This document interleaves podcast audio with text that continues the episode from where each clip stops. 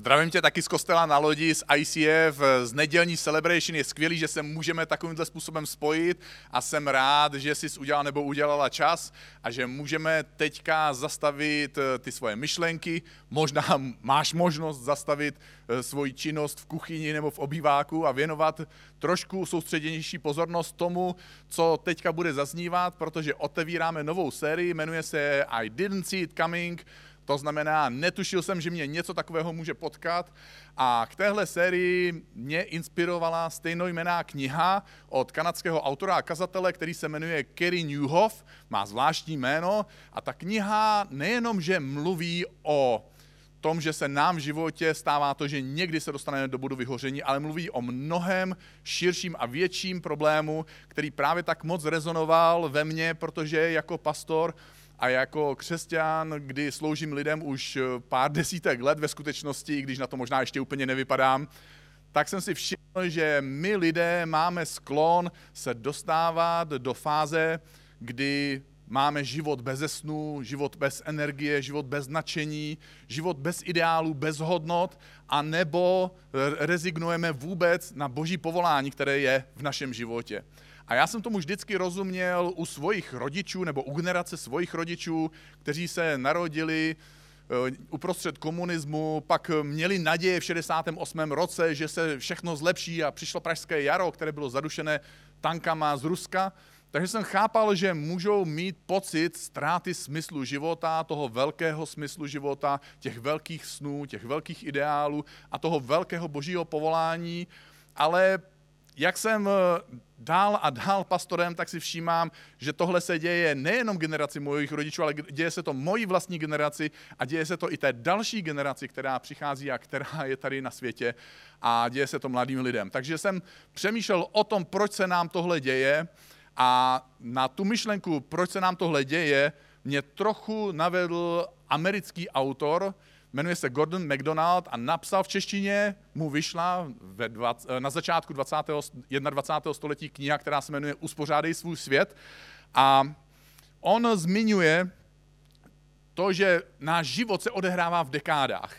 A já budu teďka ty dekády nějakým způsobem prezentovat, protože každá ta dekáda, životní dekáda, každé to životní desetiletí je reprezentované nějakýma otázkama, zásadníma otázkama, který vyplý, vyplý, vyplouvají v našem životě na povrch. A jak budu číst tyhle dekády, jak budu číst tyhle otázky, tak eh, možná se mnozí z vás tom najdete v nějakém bodě, protože každý z nás nějakou svoji dekádu prožíváme, ale zkuste také věnovat pozornost těm dekádám, které se tebe přímo netýkají, protože nejenom, že ti tyhle otázky pomůžou porozumět sobě a tomu, co se v tobě odehrává a to, že někdy v životě narazí, narážíme na situace a na životní období, kdy ztrácíme energii, ztrácíme touhu mít sny a ztrácíme schopnost udržet boží povolání ve svém životě, tak nám taky tyhle otázky těmhle dekádám pomůžou rozumět lidem kolem nás, našim vrstevníkům, našim životním partnerům, přátelům, kolegům z práce, našim dětem, pokud máš už děti, tvojim rodičům a prarodičům. Takže teďka budu chvilku, chvilku číst ty dekády a ta první je, že když pominu dětství, tak potom ta první dekáda je dekáda teenagerů a otázka je v tomhle, v tomhle období, kdo chci vůbec být a kým vlastně jsem. Takže je to otázka identity. Když je nám 20 plus, tak si můžeme klást otázku, nebo klademe si často otázku, co budu dělat se svým životem a s kým to budu dělat. Takže jsou to otázky o cílech, které máme, o místě, kde budeme svoje sny realizovat, o komunitě, o partě lidí, s kterou bychom to rádi realizovali. Když je nám 30 plus, tak máme jinou otázku a to je, když teď mám na bedrech všechnu tuhle odpovědnost a povinnosti, jak to mám všechno zvládnout. Takže jsou to otázky vlivu, otázky řádu a otázky dopadu našeho života, protože náš život najednou začíná mít dopad na jiné lidi. Když je nám 40 plus, tak přichází další těžká otázka a to je, uspěl jsem nebo jsem selhal? Což je velká otázka nejistoty. Když je nám 50 plus, tak si klademe otázku, takže vstoupil jsem do druhé poloviny života, jaká je vlastně ta nová generace, která přichází po mně a které zdá se stojím v cestě. Takže je to taková otázka nejistoty. Jak naložím se životními zklamáními, kterých už jsem pár nazbíral. A jsou to otázky o cíle vědomosti a také otázky o tom, že mě čeká nějaká změna. Když je ti 60 plus, tak si kladeš jinou těžkou otázku. Jak dlouho ještě zvládnu dělat to, co mě doposud definovalo? Budu muset něco změnit? Takže jsou to otázky, které spochybňují naší potřebnost v tomhle světě pro lidi kolem nás. Když je ti 70 plus, tak si kladeš otázku, jak dokážu žít dál, zatímco tolik ztrácím. Když jsi otevřel svoji dekádu 50 plus, tak se ti začalo dít to, co si nechtěl a nečekal, nepřál jsi, začali, začal si častěji chodit na pohřby, než si chodil do posud. Když jsi v 70 plus, zjišťuješ, že chodíš na víc pohřbů, než je svadeb. A tak si otá- kladeš otázku, jak dokážu žít dál, zatímco tolik ztrácím. A jsou to otázky, jak zvládat smutek a jak se přizpůsobovat tomuhle novému období. A když je ti 80 plus, tak tě čeká další těžká otázka. A to je, pamatuje si někdo, kým jsem kdysi býval? Vzpomene si na mě vůbec někdo a jsou to otázky hluboké nejistoty, otázky samoty. A když je ti 90 plus, tak tě čeká tahle otázka. Jsem sám. Většina mojich vrstevníků už nežije. Co po mně zbylo? A jsou to otázky samoty a otázky, kdy se díváme do svojí minulosti. A pak samozřejmě jsou ty poslední otázky v životě, které můžou přijít kdykoliv. A to je, jsem sám, jak umřu, co mě potom čeká. A Gordon MacDonald nejenom, že rozdělil ten život na tyhle dekády, ale zjednodušil to pro nás, obyčejní lidi, protože tohle si nikdo v hlavě neudrží, na třetiny. Třetiny života, to už zvládneme si udržet. Ta první třetina života je hrozně jednoduchá. Všechno v životě děláš poprvé. První sex, první nákup, první úřad, první svatba, možná, že někdo u ní zůstane, a všechno se učíme, všechno je pro nás nové. A kdyby Ježíš mohl promluvit do našeho života v téhle první třetině, tak by nejspíš řekl, neboj se, jenom věř. Pak je ta druhá třetina života, kdy už si samozřejmě máš za sebou všechno poprvé, to znamená, že teďka v téhle druhé třetině všechno opakuješ. A máš pocit, že už všechno znáš a většinu věcí víš, protože už jsi většinu věcí vyzkoušel. A co by Ježíš řekl v téhle fázi života tobě a mně, Nespoléhej se jenom na sebe, nespoléhej se jenom na to, co se naučil, co víš a co umíš, ale hledej Boha a spoléhej se také na Boha. A pak je ta třetí třetina, kdy všechno děláš v životě naposledy. A co by ti Bůh chtěl říct v téhle fázi života? Ničeho nelituj, buď vděčný a raduj se ze všeho, co si mohl nebo mohla zažít. A moje otázka je, proč se nám tohle děje.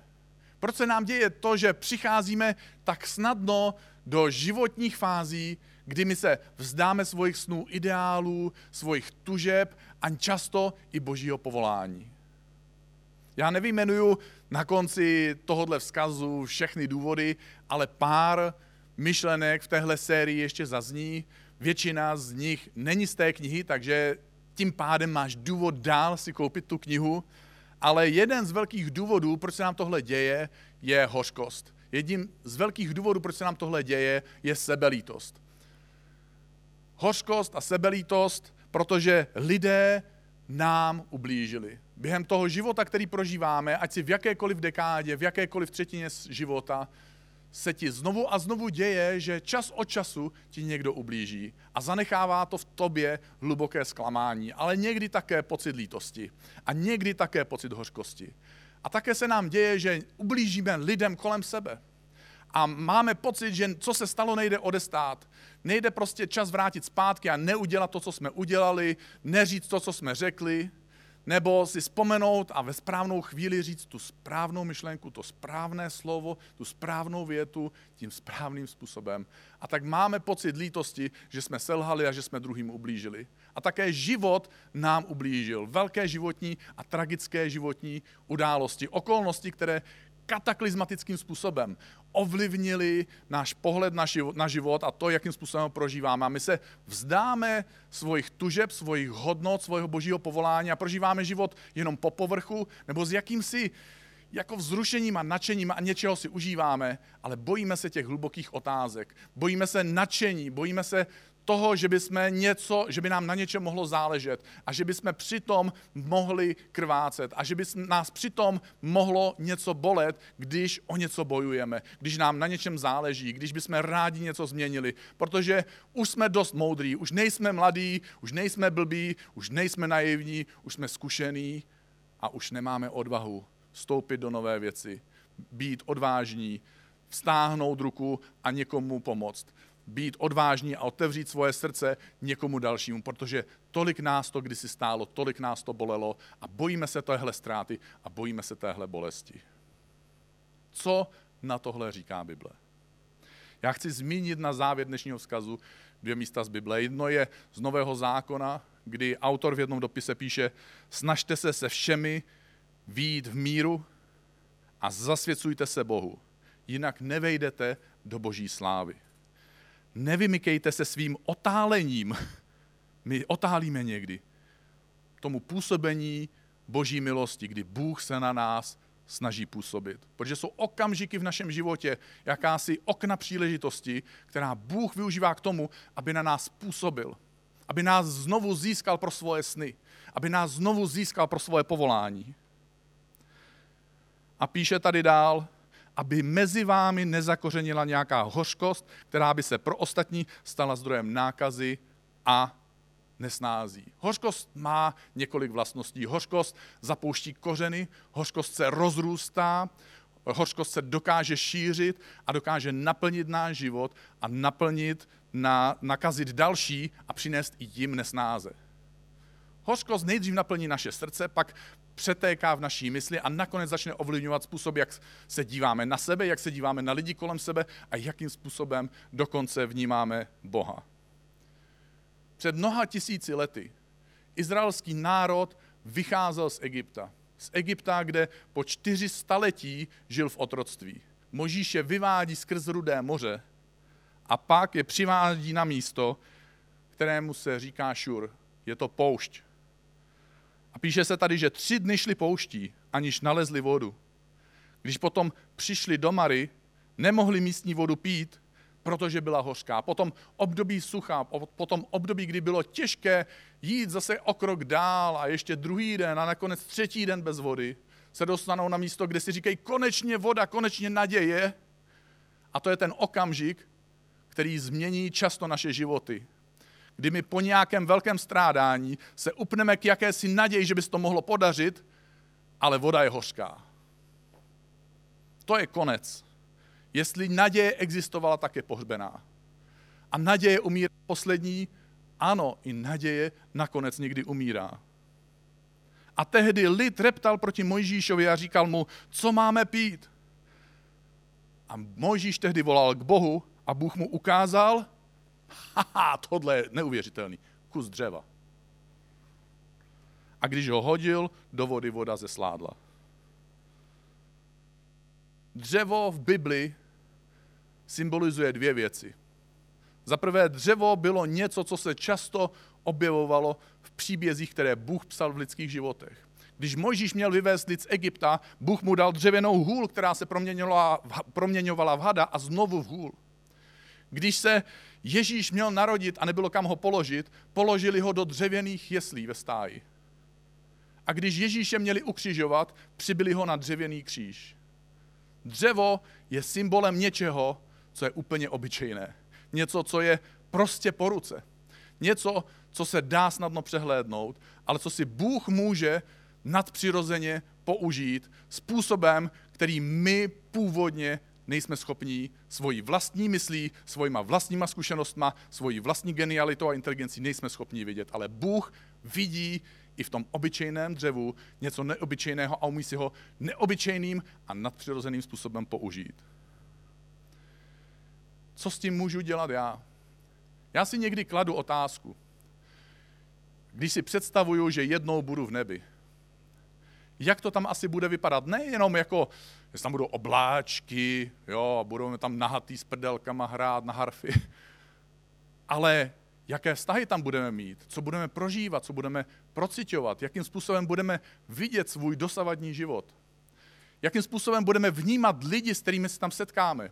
Lidi, kterým jsme ublížili, lidi, kterým ublížili, ublížili nám a jakým způsobem se budeme dívat na naše životní zkušenosti, které jsme nazbírali, na ty bolestivé životní zkušenosti. A vidím tu představu, že jsem s lidmi v harmonii, že jsme přátelé, že jsem vyrovnaný s tím, co se mi stalo.